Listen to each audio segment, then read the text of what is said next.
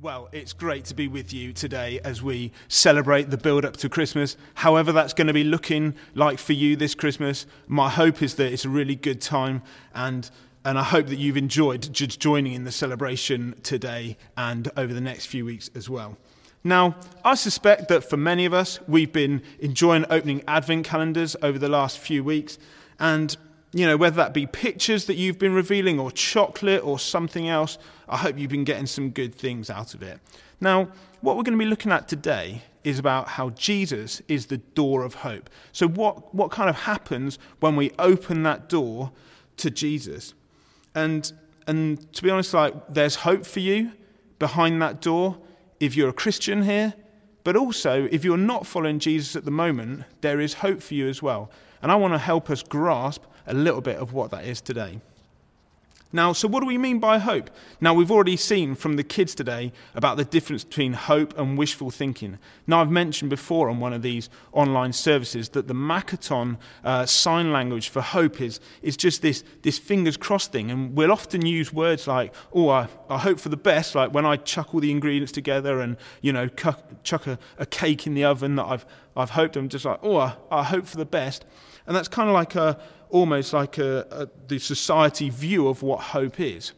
But actually, when the Bible talks about hope, it talks about something which is much more meaningful than that. In the book of Hebrews, in the Bible, in chapter 11, it talks about there being an assurance. It's not so much I hope that, it's there is hope. And that hope is in the person of Jesus Christ. We've also heard the kids talking today about what they've been hoping for Christmas, and so I thought it would be a good idea for me to just share a couple of things with you, a couple of presents from my childhood as we go through the rest of the meeting. So firstly, I've got for you this wonderful little thing here. It is a Tamagotchi. If you have not heard of it, then please do Google it at some point. They are wonderful, wonderful things. And what it is, it's a little digital pet that what you used to have to do is you used to have to pay it just constant attention. You used to have to feed it, clean it, exercise it, medicate it, all these things. And if you neglected it for a small amount of time, then it certainly let you know about it. And if you then neglected it even further, well, then unfortunately, let's just say that it would be the end of that time with your Tamagotchi, and you would have to almost like restart it again. And the thing was, you always, when you had a Tamagotchi, you'd always start off with good intentions. Every lifespan that it had, you'd start off with good intentions, saying, I'm gonna really work hard, I'm gonna do it much better this time, I'm gonna feed it well, I'm gonna exercise it. And then all of a sudden, other things sort of like just grab your attention. Other things get in the way.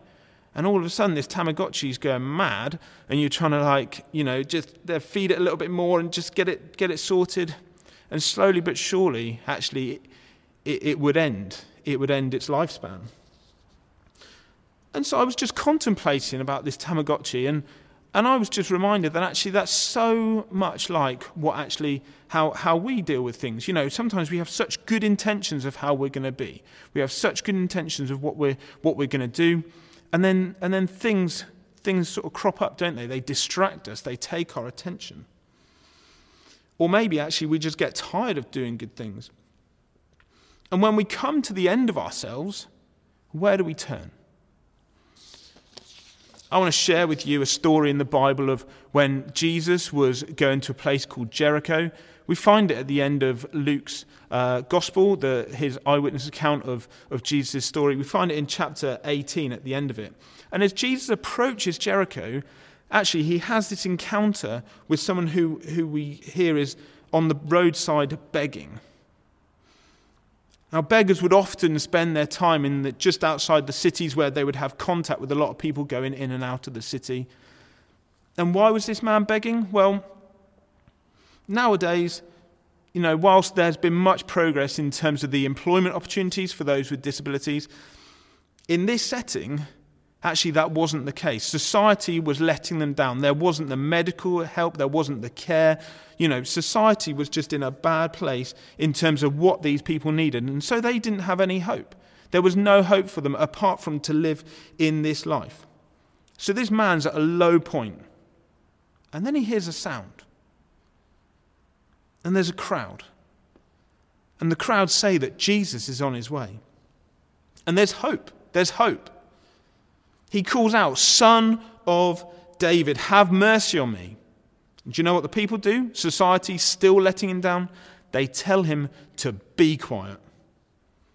He calls out again. Jesus stops and he asks for the man to be brought to him. He speaks to him, he heals him. And the man immediately receives his sight and follows Jesus. I mean, what other choice did he have, having received this gift? Now, there will have been times in this last year when we will have felt at our lowest points. There will have been times this year where there have been things revealed in our own hearts, in our own lives, which actually we find really hard to confront. There's been mental health issues that we will have dealt with like we haven't done in previous years. And all this while we've been not being able to see our friends or our family or losing loved ones. And for a lot of us, actually, this week has presented some of the lowest points of our life. And then we hear a sound. And we know that Jesus is there. And we cry out, and he hears us. And he comes near. And maybe, just maybe, he is asking you the same thing that he asked that blind beggar in verse 41. What do you want me to do? Now, this could be the case whether you're a Christian here this morning or not, actually. Jesus already knows our every thought, our every need. But actually, he wants to speak to us about it. What do you want Jesus to do? And as you open that door to Jesus, even from your lowest point, you will find him to be your hope.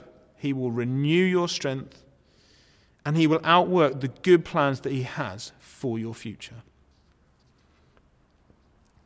So I've got another present for you today. It's a wonderful, wonderful Liverpool football shirt. Now, I would have probably had these on my Christmas list most years, to be perfectly honest with you, growing up.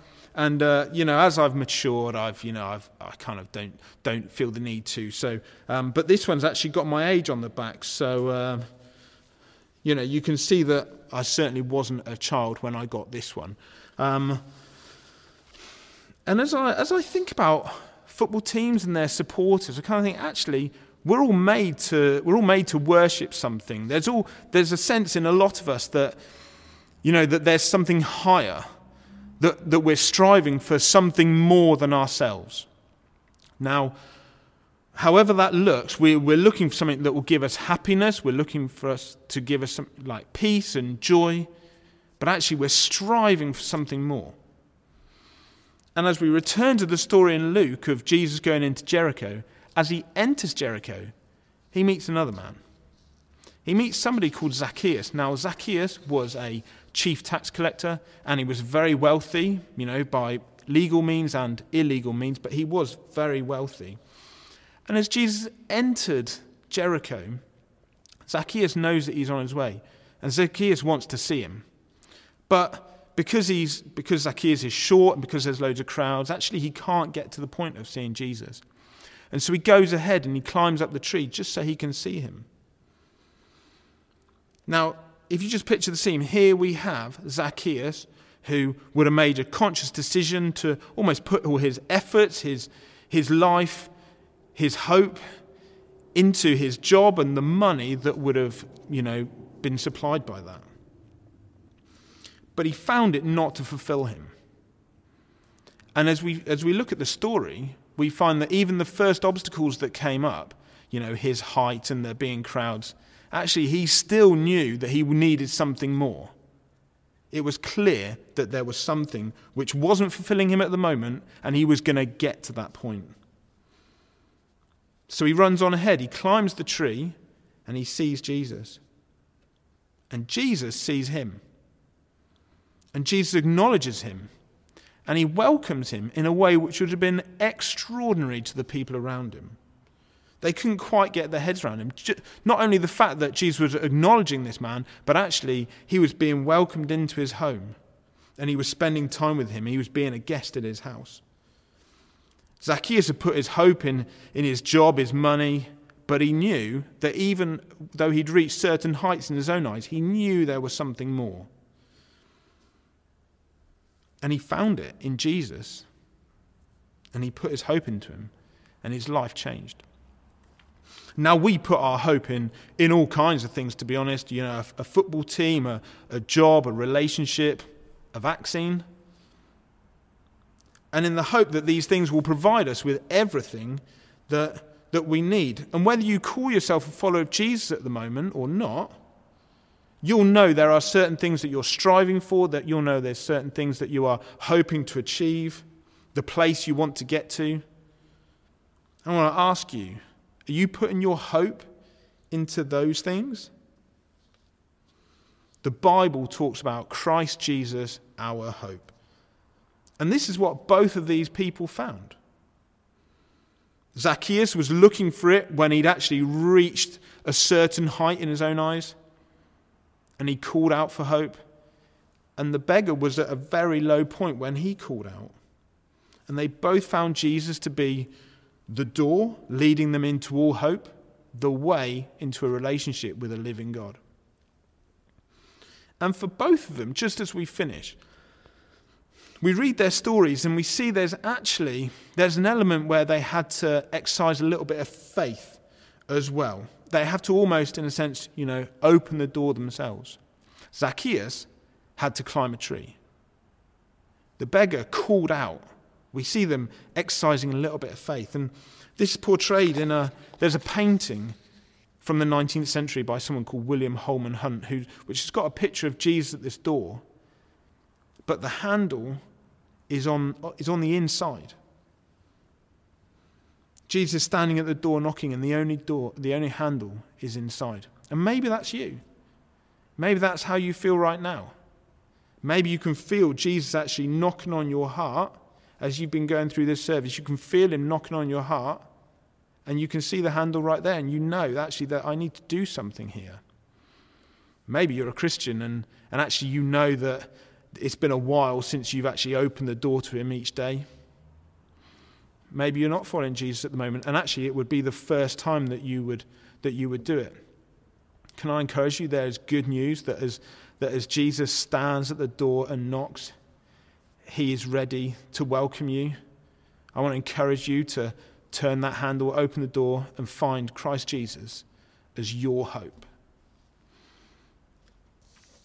Now, next week, during our carol service, Steve Lee is going to be speaking on the night that heaven's doors opened as we celebrate Jesus entering into our world and bringing us lasting hope. We would love you to join us. And just as I finish, I'd love to just pray a couple of Bible verses for us. They're from Ephesians 1, 18 to 19. Would you pray with me? I pray that the eyes of your heart may be enlightened in order that you may know the hope to which he, God, has called you, the riches of his glorious inheritance in the saints, and his incomparably great power for us who believe. Amen.